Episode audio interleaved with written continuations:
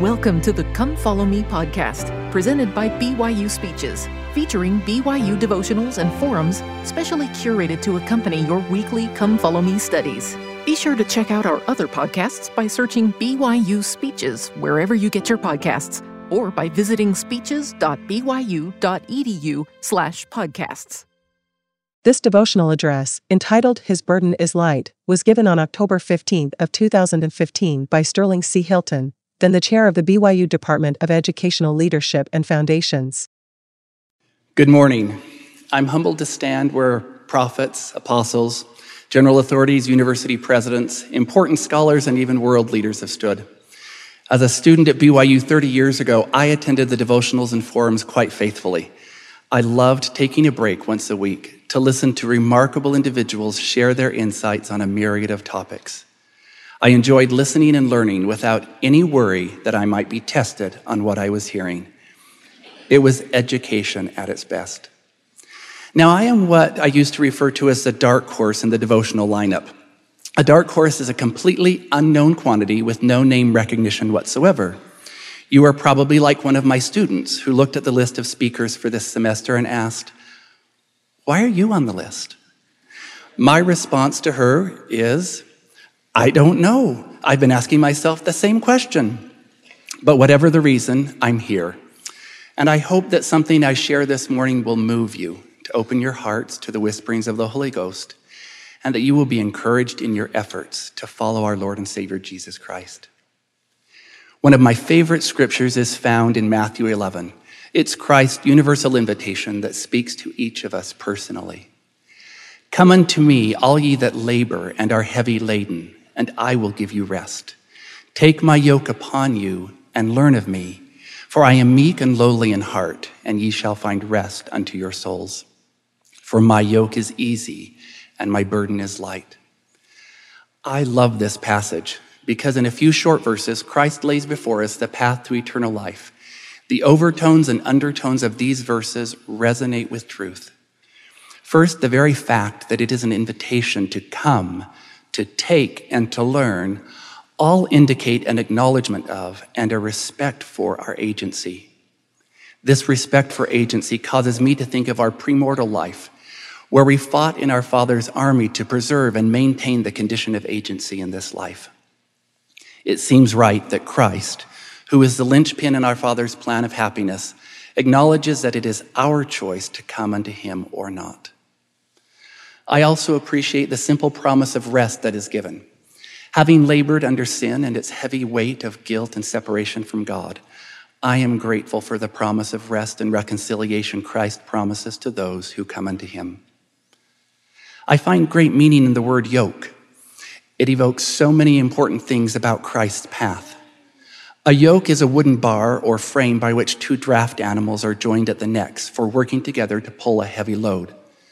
A yoke is also a frame fitted to a person's shoulders to carry a load in two equal portions. Whether we envision a double or single yoke, the Savior is part of this image. We are either teamed with Him side by side, or we are carrying His yoke. Yokes imply burdens or heavy loads. Thus, by taking His yoke upon us, we are also taking upon us the load to which it is attached. The sequence of first taking and then learning indicates that this isn't an armchair exercise of the intellect. It is experiential. Only through experiencing Christ's path for ourselves can we learn of Him at the level necessary to prove ourselves and to receive His gift. I love it that Christ doesn't keep His learning objective hidden. He tells us quite plainly what we will be learning. For I am meek and lowly in heart this statement picks up and echoes the recurring theme that Christ taught his disciples when he said, I seek not mine own will, but the will of the Father which hath sent me. Christ's path is a path of meekness and submission. We must learn to submit our wills to the Father's. If we follow his path to the end, we won't just find rest, but we will find rest unto our souls. This phrase echoes the numerous promises of eternal life that are found in the scriptures and that are promised to all who choose to receive it. Now, I confess that the last verse, for my yoke is easy and my burden is light, has been wonderfully problematic for me. since I have experienced tribulation somewhat regularly al- along Christ's path of discipleship. Now, you probably aren't like me, but I have been known to mutter under my breath, I wonder if I can sue for false advertising. How is this easy and light? Of course, that's just when I'm feeling a bit ornery. I truly, fully believe that there is no deception in Christ. So I know he meant what he said. I just haven't fully understood it. As I have pondered this phrase and tried to reconcile it with all of my experiences, I have come to see it in a new way. It seems that the previous verse holds the key. What if Christ's yoke is the Father's will? Plain, simple, easy. And what if we consider light as a noun instead of an adjective? We don't often think of light as a burden. However, remember the scriptures that teach where much is given, much is required? Receiving light brings duty and responsibility. Some scriptural synonyms for light are truth, glory, and love. When I read verse 30 in this way, it takes on a whole new meaning for me. For my yoke is the Father's will and my burden is light, truth, glory, and love. Understanding this passage in this way has helped me more fully understand that when we yoke ourselves to Christ, we commit to do all things our Father commands us to do. When we remain yoked to Christ in times of prosperity and joy, and in times of tribulation and suffering, we learn of Him and become like Him. We learn to divest ourselves of selfishness and replace it with selflessness, to obey as he obeyed, and to love as he loved. By so doing, we keep our second estate. So, how do we take Christ's yoke upon us? Simple. We follow him and strive to emulate him. His perfect obedience to God's commandments, both universal and personal, illustrate not only a perfect love for our Father, but also a perfect submission of His will to the Father's. Christ's example of submission is so perfect that we sometimes miss the truth that Christ actually had His own will. We see Christ's will, however, as He obeyed the Father's personal commandment to Him to bring about the atonement. We see it in these words Christ prayed Father, if thou be willing, remove this cup from me. Nevertheless, not my will, but thine be done. Here we clearly see Christ's will, which is separate from the Father's. We also clearly see his perfect and complete submission, for he accepted his burden and suffered in Gethsemane, and during the illegal Sanhedrin trial, and in Pilate's palace, and at Golgotha. He sacrificed his life even when the Father withdrew his spirit and left him alone. There is another important lesson to be learned about tribulation from Luke's account of the Savior's submission in the Garden of Gethsemane. After Christ had committed himself to God's will to bring about the atonement, we read the following And there appeared an angel unto him from heaven, strengthening him. I believe Christ's yield, complete yielding allowed the Father to send this heavenly support. The purpose of such help was to strengthen Christ in carrying the burden placed upon him by the Father, not to lift it from his shoulders. God's will for Christ was that he love and suffer and sacrifice and atone. The Father didn't remove this burden, nor did the angel. Christ carried this burden whose weight caused suffering we cannot understand. Luke explains, and being in an agony, he prayed more earnestly, and his sweat was, as it were, great drops of blood falling down to the ground. Well, I hate to be the one to break it to you, but tribulation and suffering are part of the path of discipleship. Of course, you've already figured this out. And there's also prosperity and joy too, that balances the other.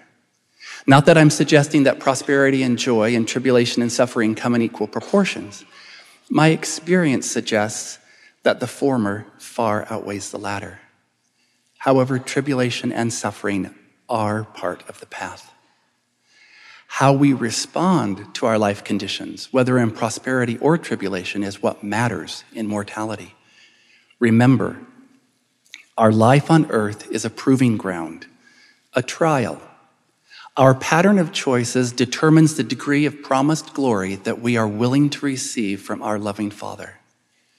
Christ's path teaches us how to receive all of our Heavenly Father, of our Heavenly Parents' glory by teaching us how to be obedient in all things they command us to do here.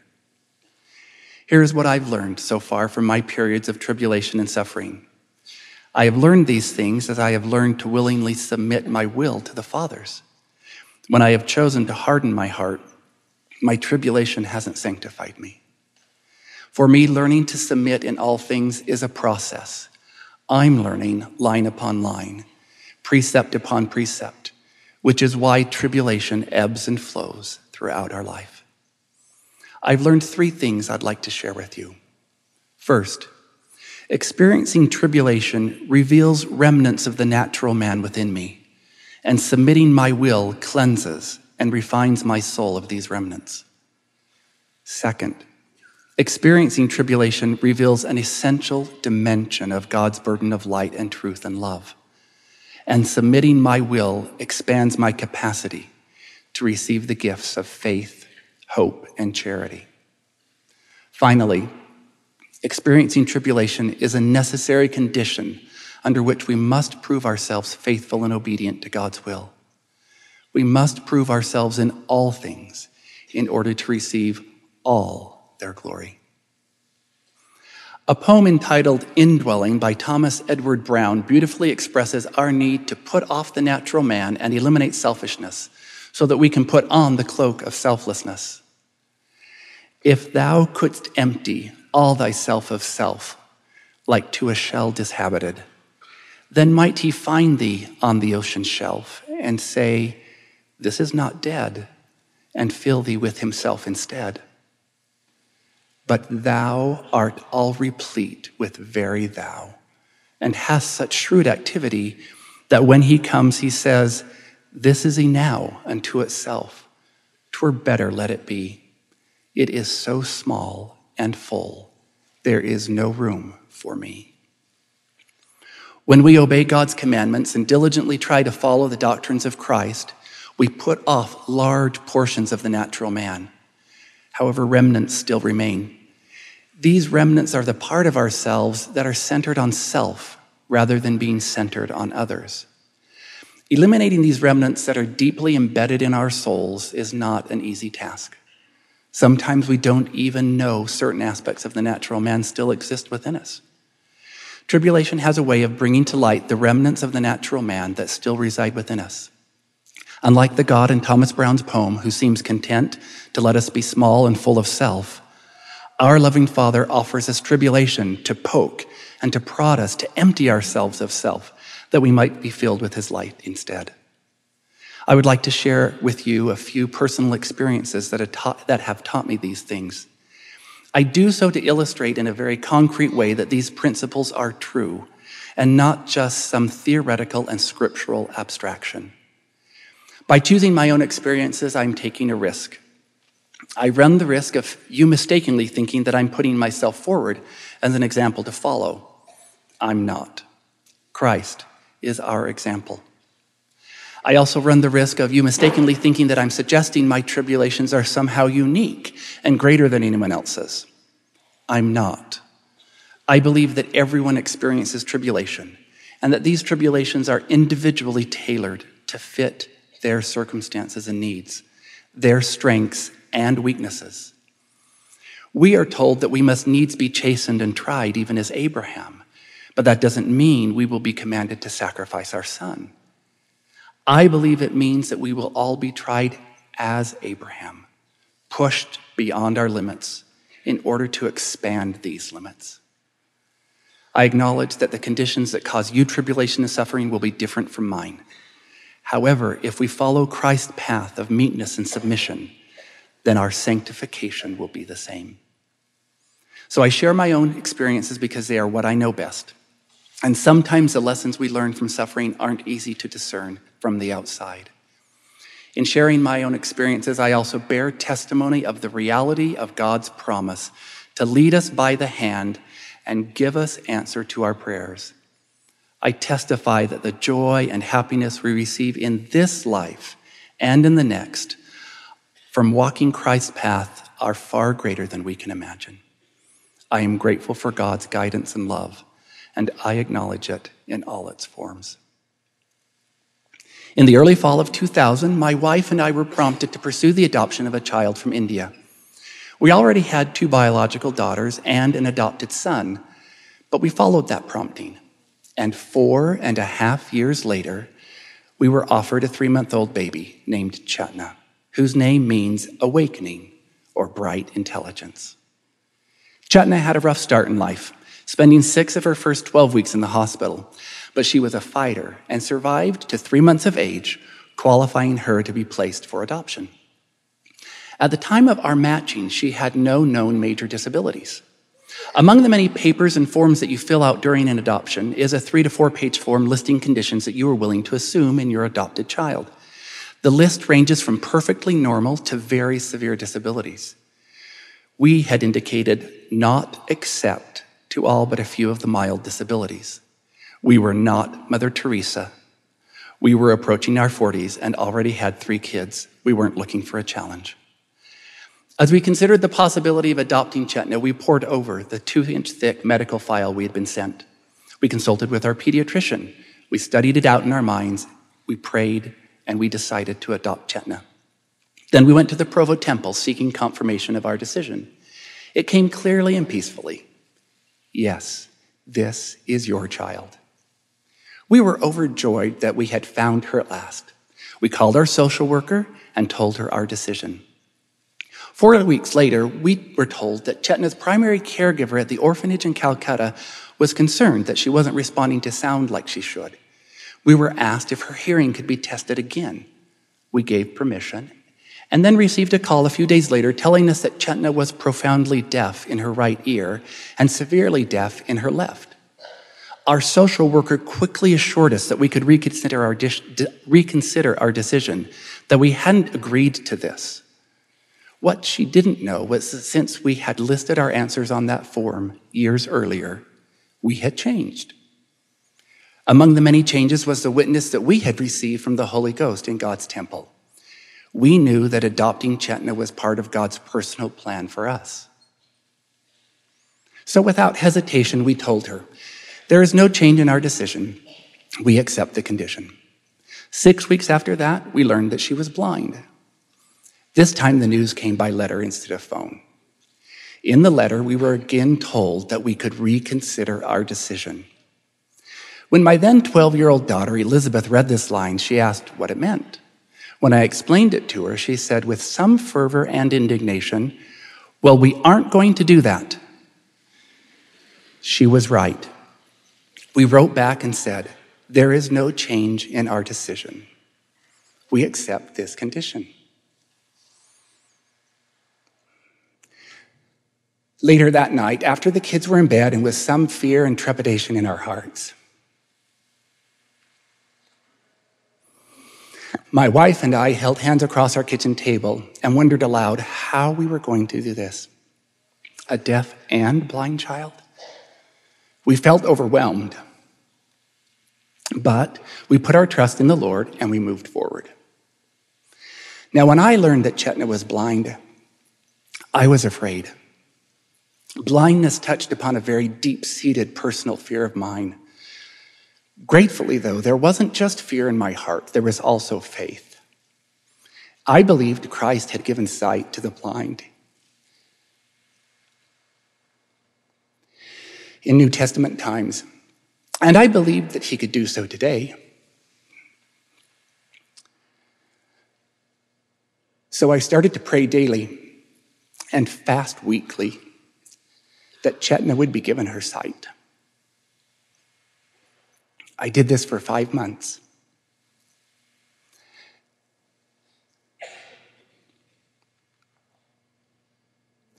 At first, these prayers and fasting were grounded in my own fears of blindness. Gradually, they progressed to being grounded in my inability to parent a child with blindness, and then to a concern for her life condition. Finally, they became grounded, firmly grounded in God's will being done regardless of the outcome. Now, there was a point between the third and fourth stages of my progression that I allowed doubt and anger into my life. Essentially, I let go of God's hand. And during this period, my prayers weren't prayers at all. They were demands crouched in the trappings of prayer. I treated God like a short order cook at a roadside cafe who had gotten my order wrong. Finally, after three weeks of walking in the light of my own sparks instead of in God's light, I paused long enough for the Spirit to penetrate my mind with a single question Don't you trust me to take care of Chetna until she is in your care? To provide for her what I know she needs? That quiet question brought me up short, and I came to myself. My response to the Spirit's question moved me towards complete submission. It had taken nearly five months but I was finally able to say with all my heart and without conditions or hidden reservations, Thy will be done.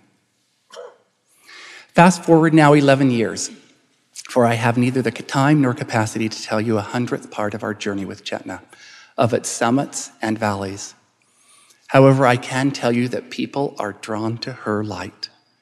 God's light and love shine through her eyes. She can see,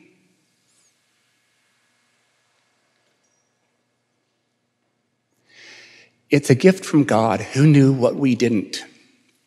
When we brought Chetna home from the orphanage in Calcutta, we didn't know that she wouldn't be able to move her fingers, hands, and arms to sign as a way of communicating, that she wouldn't be able to swallow sufficiently well to gain weight and thrive, that she wouldn't walk or talk, and that the only muscle groups that she would be able to control at will are those that control her smile.